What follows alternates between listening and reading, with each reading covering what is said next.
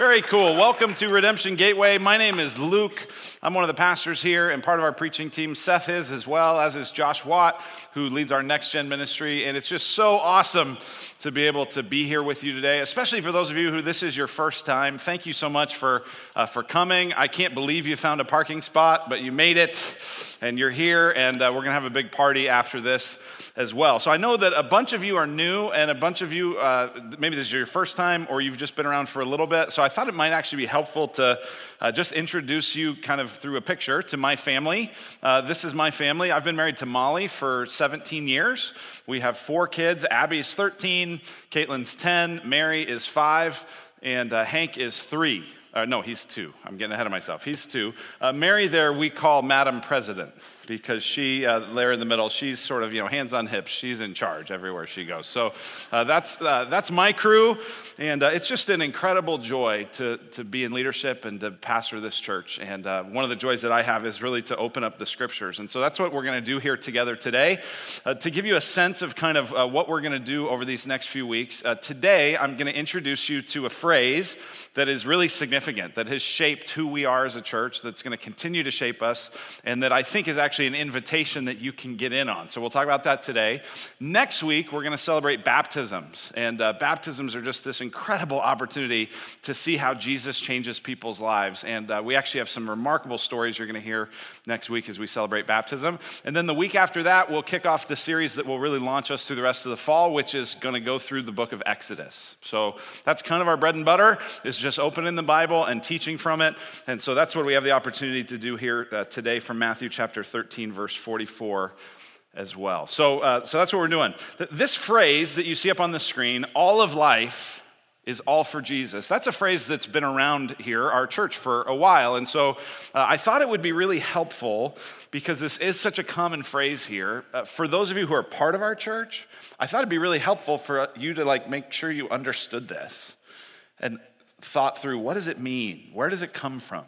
Is there even a picture or a story that would help kind of put flesh on what it means that all of life is all for Jesus. I also thought it would just be helpful for those of you who are new, who are kicking the tires here. Maybe you got invited by somebody, you don't really know what this is all about. I thought it'd be a great way to just introduce you a bit to, to who we are, it is to help explain this phrase all of life is all for Jesus. So, hopefully, what this will be, whether you're a follower of Jesus or not, it'll be an explanation of what it means, but also an invitation to be able to get in on it. And in order to kind of help us look at it, we're going to look at this one verse parable in Matthew chapter 13, verse 44. It's one of my favorite verses actually in the whole Bible. Here's what it says The kingdom of heaven is like treasure hidden in a field, which a man found and covered up. Then in his joy, he goes and sells all that he has and buys that field. You know, when I was a kid or when I was a teenager, if you had asked me, Do you believe in Jesus? I would have said, Yeah. I grew up kind of going to church uh, more than I didn't, I guess. Uh, went to a number of like mom's day out things when I was a kid and vacation Bible school type stuff. And so I, I, I, thought that I was a Christian. If you said, hey, do you believe in Jesus? I'd go, well, yeah, I believe in Jesus. I might even point back to a moment that I had when I was seven or eight years old. I grew up in Denver. And I remember uh, that Billy Graham came to town and did one of his events at Mile High Stadium where the Broncos played. And what I remember about that, I don't remember many details, but I do remember the moment when he said, If any of you would like to give your life to Jesus, you can come down on the field right now and give your life to Jesus. And he had me at come down on the field. because I was a huge Broncos fan, huge John Elway fan. And so I went forward to give my life to John Elway. I mean, give my life to Jesus. But that's kind of like like I went down and I was kind of saying that I was believing, but really I just, I just man, this is where John Elway plays. Can you believe it? It was just amazing. And so I would have thought of myself as someone who believed in Jesus, but if you probed a little bit, you'd go, you might believe in Jesus, but you treasure the Broncos. And what I've learned is the question is not, do you believe in Jesus? Because the scripture says that actually even demons believe in Jesus. The question is do you treasure him? Do you see him as valuable, beautiful, majestic, worth giving up everything to have? Do you treasure Jesus? That question really comes out of this verse. The kingdom of heaven is like treasure hidden in a field. So, what I want to do in our time together today is I want to just kind of break down phrase by phrase, talk through, make sure we understand this one verse, because in it, I think, is the message of the gospel, and really it helps us unpack that phrase all of life is all for Jesus. That's what we're going to do today. Join me and let's, uh, let's pray together for our time. Father, uh, thank you again for the opportunity to gather. Thank you for all of the people who've worked really hard to uh, make this day possible, for all of the people who have prayed in preparation this week to uh, prepare our hearts for meeting with you. And God, we ask you now that you would open your word to us. Help us not just to see with our eyes, but to see with our hearts. Help us to esteem and value Jesus appropriately. God, we don't just want to believe, we want to treasure. Help us, we pray, in Christ's name. Amen.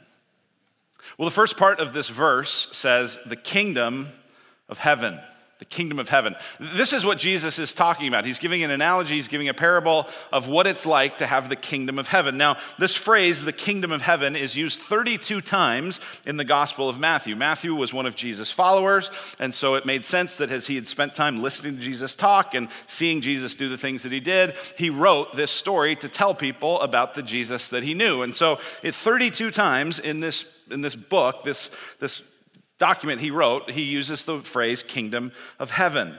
Uh, we're looking here in chapter 13. In chapter 13, he uses the phrase eight times. This is a major theme of Jesus' teaching, the kingdom of heaven. And if you read uh, Matthew 13, it's often the kingdom of heaven is like this, and the kingdom of heaven is like that, and the kingdom of heaven is like this picture, and the kingdom of heaven is like that word illustration, right? And he's just trying to describe the kingdom of heaven. This is Jesus' shorthand for describing Christianity, the gospel, the message that he came to bring. Jesus is trying to help people understand his message, and he keeps using this phrase, the kingdom of heaven. And so, because he keeps using this phrase, it seems important that we think for a moment about what, it, what the significance is that he uses the word the kingdom of heaven. And, and I think the simplest way to say it is that to be a Christian, to follow Jesus, to enter the kingdom of heaven, means you are changing from being self ruled to being ruled by God. So, this is not just about some intellectual belief that you kind of add into your already existing categories, but rather, this is a kind of yielding and surrendering and submitting of your heart to a new king. We're all ruled by ourselves. We're ruled by our desires. We're ruled by our influences. Jesus says, You want to be part of the thing I'm doing, you're getting a new, a new king. So this is not a, a slight change in degree, this is a whole change in dimension.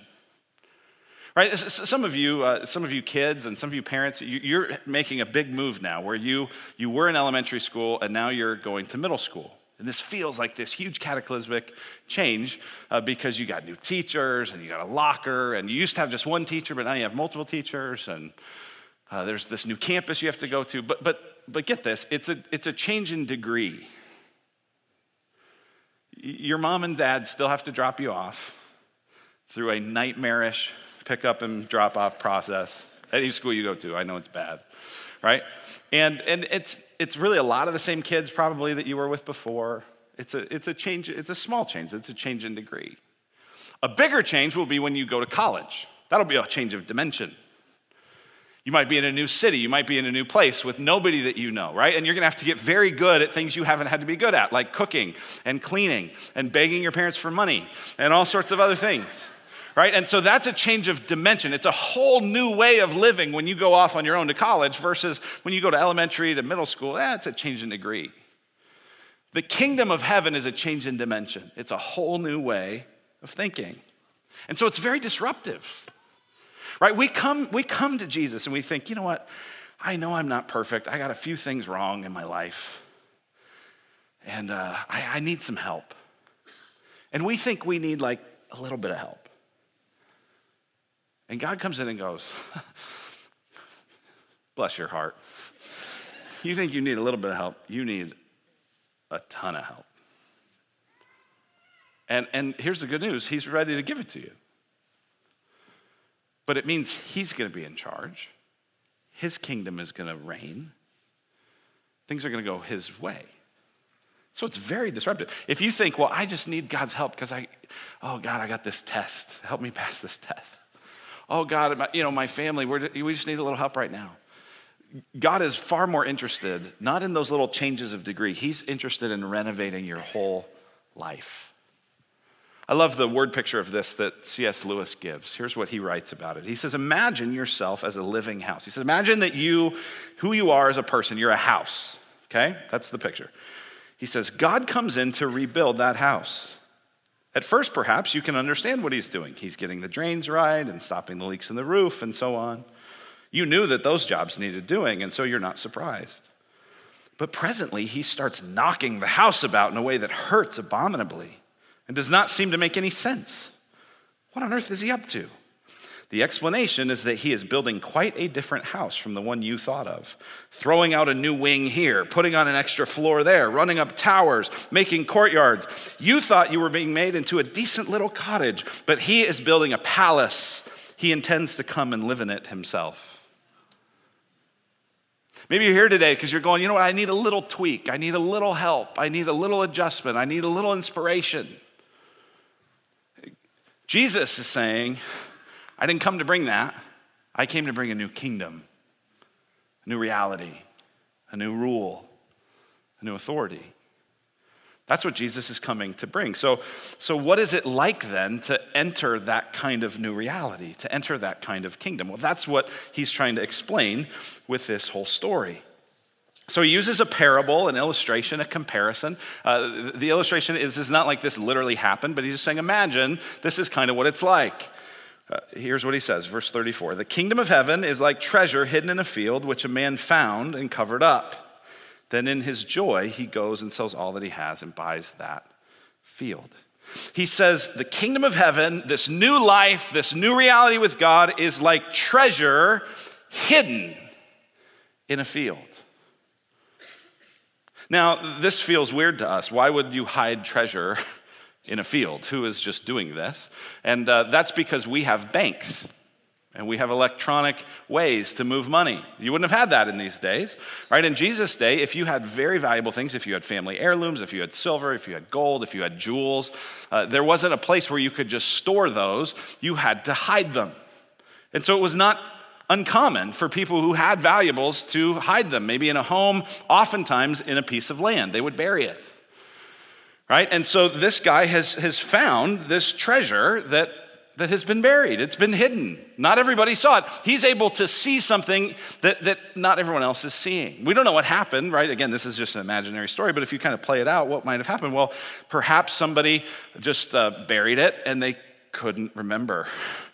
That's what I would do, right? Like, I know it's, I know it's here somewhere, right?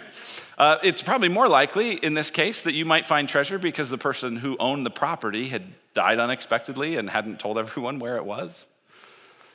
We don't know. We don't know how he found it. Did he walk by and see something? Did he uh, start digging around because he had gotten hired for a different project and he tink, tink, tink found some treasure? We don't know.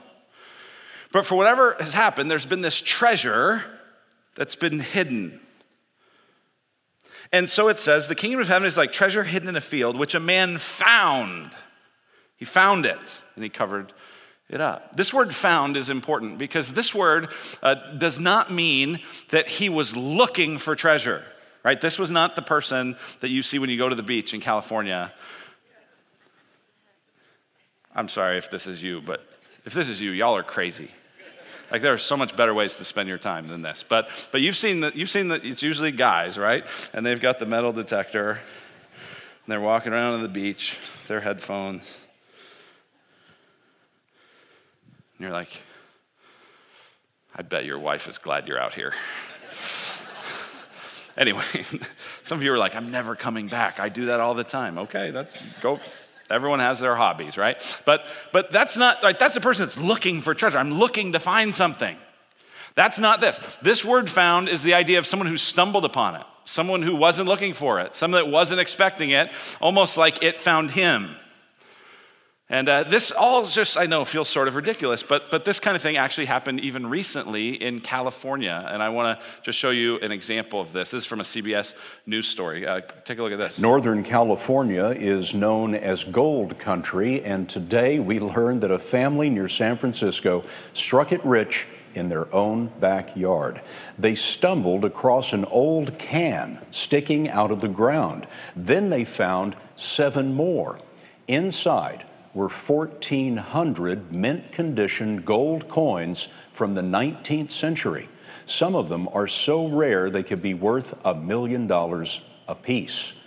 The couple wants to remain anonymous, plans to sell the coins online. the couple wants to remain anonymous, you think? Yeah, right, because if people knew about this, they'd come after him, right? So this couple finds this treasure. They weren't looking for it, they weren't after it, they weren't with uh, metal detectors, they just stumbled on it. That's the same guy. Now, the difference is those people found it and it was on their property. This guy finds it and it's on someone else's property. He has to get it. We'll talk about that in a moment. But it's just striking. The kingdom of heaven is like treasure hidden in a field which a man found, stumbled on. In other words, in order to see this treasure, it had to be revealed to him. It had to be, he had to be kind of illuminated to it. See, this is what's remarkable when you think about Jesus, when you think about the kingdom of heaven, is that everybody has an opportunity to see it, but most people don't see it. And it's not because it's not valuable, it's because we don't have the ability to see it. And so Jesus is saying the kingdom of heaven is, is it, it breaks in on you when you are able to see that Jesus is a treasure. A lot of people didn't see Jesus even though they saw him. Look with me, if you will. If you have your Bible, uh, just turn over a page or just uh, scroll down a little bit to Matthew chapter 13, uh, verse 53. So, the same chapter. It says, And when Jesus had finished these parables, he went away from there, and coming to his hometown. So, Jesus has been teaching other places. Now he's coming to his hometown. Everybody knows him here. Surely these people who've seen Jesus, I mean, they'll be so pumped about all the things he's teaching, all the things he's doing. He, coming to his hometown, he taught them in their synagogue so that they were astonished and said, Where did this man get this wisdom and these mighty works? Is not this the carpenter's son? Is not his mother called Mary? And are not his brothers James and Joseph and Simon and Judas? And are not all his sisters with us? Where then did this man get all these things? And they took offense at him. This is one of the most amazing verses to me. Right? You expect that Jesus would show up in his hometown, and they're like, finally, he's back. You, you guys remember back in the yearbook? Get out the old yearbook. They get out the old yearbook. Yep, sure enough, there he is. Jesus was voted most likely to be Messiah, and he's back. Right? That's what you kind of expect to have happen. But instead, Jesus shows back up to his hometown. He was such a normal person while he was also divine that when he showed up to his hometown doing all these things, saying all these things, people went, eh, I don't think so. Which means you can see Jesus and not see him. This was true of the whole nation of Israel. John chapter 1, verse 11 said, He came to his own, and his own people did not receive him. See, some of you think, you know what, I would trust in Jesus. I would be a Christian. I would enter the kingdom of heaven if I could just see it. I just need to see, I need to see Jesus. I, I need to see something really happen. I just, I just can't take it on faith. I need to actually see it. And I'm here to tell you today that even if you saw it, you might not see it. Look at what it says in John chapter 11. Jesus' good friend Lazarus has just died. He's been buried. He's been buried in this tomb for quite some time. The body is starting to decompose. Jesus shows up it says in John 11, when he'd said these things, he cried out with a loud voice, Lazarus, come out. This is not normal, by the way. I have not been at a, at a cemetery where people are standing above tombs going, Come out! Right? Jesus is doing that. And the man who had died came out, his hands and feet bound with linen strips, and his face wrapped with a cloth. Jesus said to them, Unbind him and let him go. Many of the Jews, therefore, who had come with Mary and had seen what he did, believed in him. Do you know what the most amazing word in that paragraph is? Many. Wait, wait, wait. Let me get this straight. Jesus called into a tomb. The man in the grave clothes came out, and just many people believed?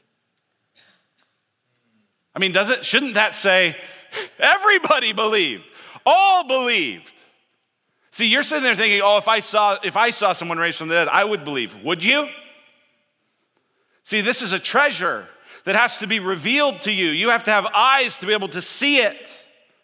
What's amazing if you read the Gospel of Mark is you find the only people that can really see who Jesus is are the blind people. So, sight is not about what you can physically see, it's about what your heart sees and values and treasures. So, let me ask you have you seen Jesus? Jesus is a treasure. Have you seen him? Has your heart esteemed him and valued him and, and assessed his worth to be what it really is? Have you seen him? I was thinking this week, oh, what could I, what would I say if I just had a moment to just describe why Jesus is a treasure to me? What would I say? And so I, I, I wrote this paragraph Jesus was the friend of sinners, the one who challenged false religion and comforted those who were crushed by it. The one who saw people, truly saw them, and still moved toward them in tenderness. The one who touched lepers, comforted doubters, healed the hurting, fed the hungry. He was angry with the hard of heart, but patient with the slow of heart. He could befriend the elites and the everyman. He taught with authority. He confounded his critics. He made everyone think. He never watered down his message just to make people happy. He was tough and tender, heroic and humble. He had the power to calm the raging sea and to crush his enemies, yet he allowed himself to be crushed in the sea of judgment for sin that he did not commit. On the cross, he forgave his enemies and he looked out for his friends. He was pierced for our transgressions, he was crushed for our iniquities. Upon him was the punishment that brought us peace, and by his wounds we are healed. All of us, like sheep, have wandered astray, and the Lord laid on Jesus the iniquity of us all. Surely he is the Son of God. Have you seen him? Have you seen him? Because listen, if you hear that and you go, eh, okay. That is not because Jesus is not a glorious treasure, it's because you can't see. If we look at Jesus and go, eh, whatever, that's on us. And God, in His mercy, even in this moment, is revealing Himself to you. He's letting you in on the secret. He's the treasure, He's the joy. He's given Himself to you so that you could find life and so you could find forgiveness and you could find healing and you could find hope so that you could have God. How do we experience this treasure? Well, here's what it says in the rest of the verse. Then in his joy, he goes and sells all that he has and buys that field. See, here's the problem this guy has. This wasn't his this wasn't his property, right? He's not in Northern California and he stumbles on this gold in his own property. No, he's found it on someone else's. And so he has to get that property. The problem is it's going to cost him everything. There's no payment plan he can arrange, he can't go halfway. In order to get that field, he has to liquidate everything, all of his possessions, his home, his furnishings, his valuables. It all has to go. Which means, I mean, a lot of the stuff, if, if, you're, if you're like me, there's a lot of things in your house you go, you know what? I could, I could get rid of that. But there's also a lot of things that are really precious. Oh, my, my grandpa gave me this. And this has been in our family for generations. And oh, I'll never forget that Christmas when I got this. And he gives it all up. See, that it's, it's not because those things weren't valuable, it's because something was more valuable. So those things were treasures, they were valuable, they did matter. He says something matters more. And so I'll get rid of the thing that matters less in order to get what matters more, in order to get this field, in order to get this treasure. This is costly. Because if you're going to follow Jesus, if you're going to esteem him as a treasure, here's what you're saying. You're saying, I am going to treasure him above everything else. And this is hard because we all like to treasure other stuff. We've treasured our physical possessions, we've treasured our family. We have to go, God, you know what? I trust you with my family. I want what's best for him, but you're in charge. I can't be in charge. You, have treasured, I've treasured, we've treasured our careers, our work. You say, okay, that's on the altar. God, do with it what you will. See, when we say all of life is all for Jesus, this is what we're saying. We're saying Jesus is the treasure that all of the rest of our life just goes under. We're willing to part with all the rest of it as long as we get Him. That's costly.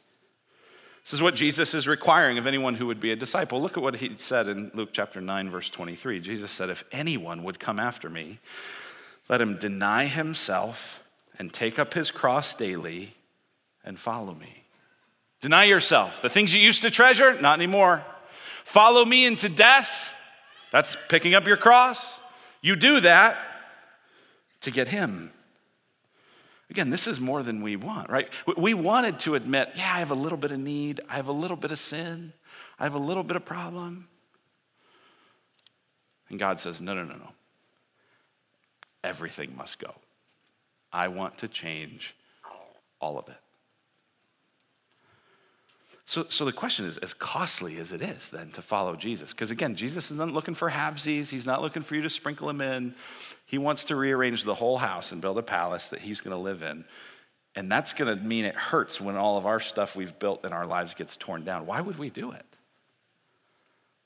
Well, this verse tells us why. Don't miss the phrase. It says, The kingdom of heaven is like a treasure hidden in a field which a man found and covered up. Then, in his joy, he goes and sells all that he has and buys that field. Notice, it does not say he found this field, so he liquidated all of his valued possessions and was sad.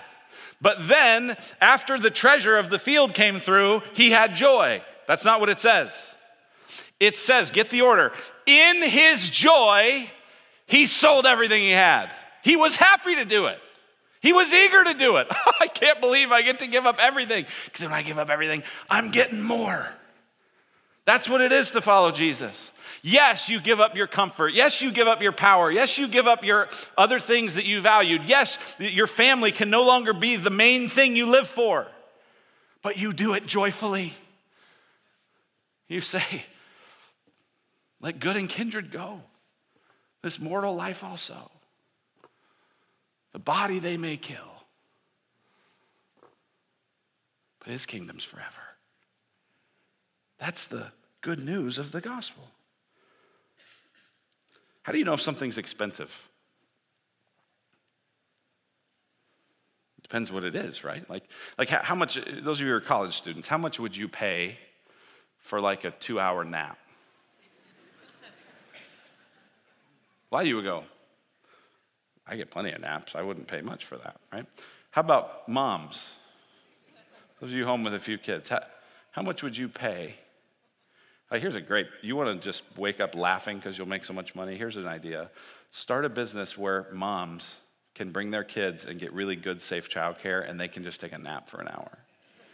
They will just part with money all day long to make that happen, right? Because it's valuable, right? If I, if I said to you, hey, you know what, I got something, uh, and I'll give it to you, uh, but it's, it's $200. It's going to cost you $200. Do you want it? What would you say? What is it? It depends. I don't know. What, what do you got? So, no, it's a water bottle. You go, I'm good. If I said, brand new Range Rover, you'd say, I don't have any money at all, but I'll be back in an hour. Like, I'll make that happen, right? Because it's just that valuable, right? This is the whole thing. If you have seen Jesus as the treasure that he is, then you go, you know what? I'll, I'll let everything else be secondary to him. So when we say all of life is all for Jesus, here's what we're saying. We're saying, I have found such a satisfying treasure in Jesus that I'm willing to have my whole life rearranged around him. It might be costly, but it's worth it because I get him. So, this is what I want to invite you and challenge you to get part of, to call you into, is to center your life on Jesus to find Him to be the treasure that He is, to see Him and value Him the way He is, and then to have all of the rest of your life reshuffled around enjoying Him. That's why we exist as a church, is because we believe that Jesus is the greatest treasure we could ever have. And we want people far and wide to know Him and to grow in Him and to experience the joy of having their life built on Him. So join us, be part of it. This is something any of us can get in on, and it's amazing. Let's pray. Father,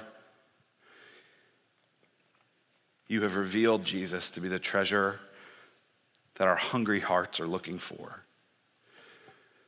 God, forgive us for settling for small ambitions, for being satisfied on less valuable things. And God, I pray that you would give us the faith and the joy to be able to be willing to sacrifice anything we might previously value in order to put our hope and our faith in you. God, thank you for how you win us, how you love us, how you move toward us. We pray in Christ's name. Amen.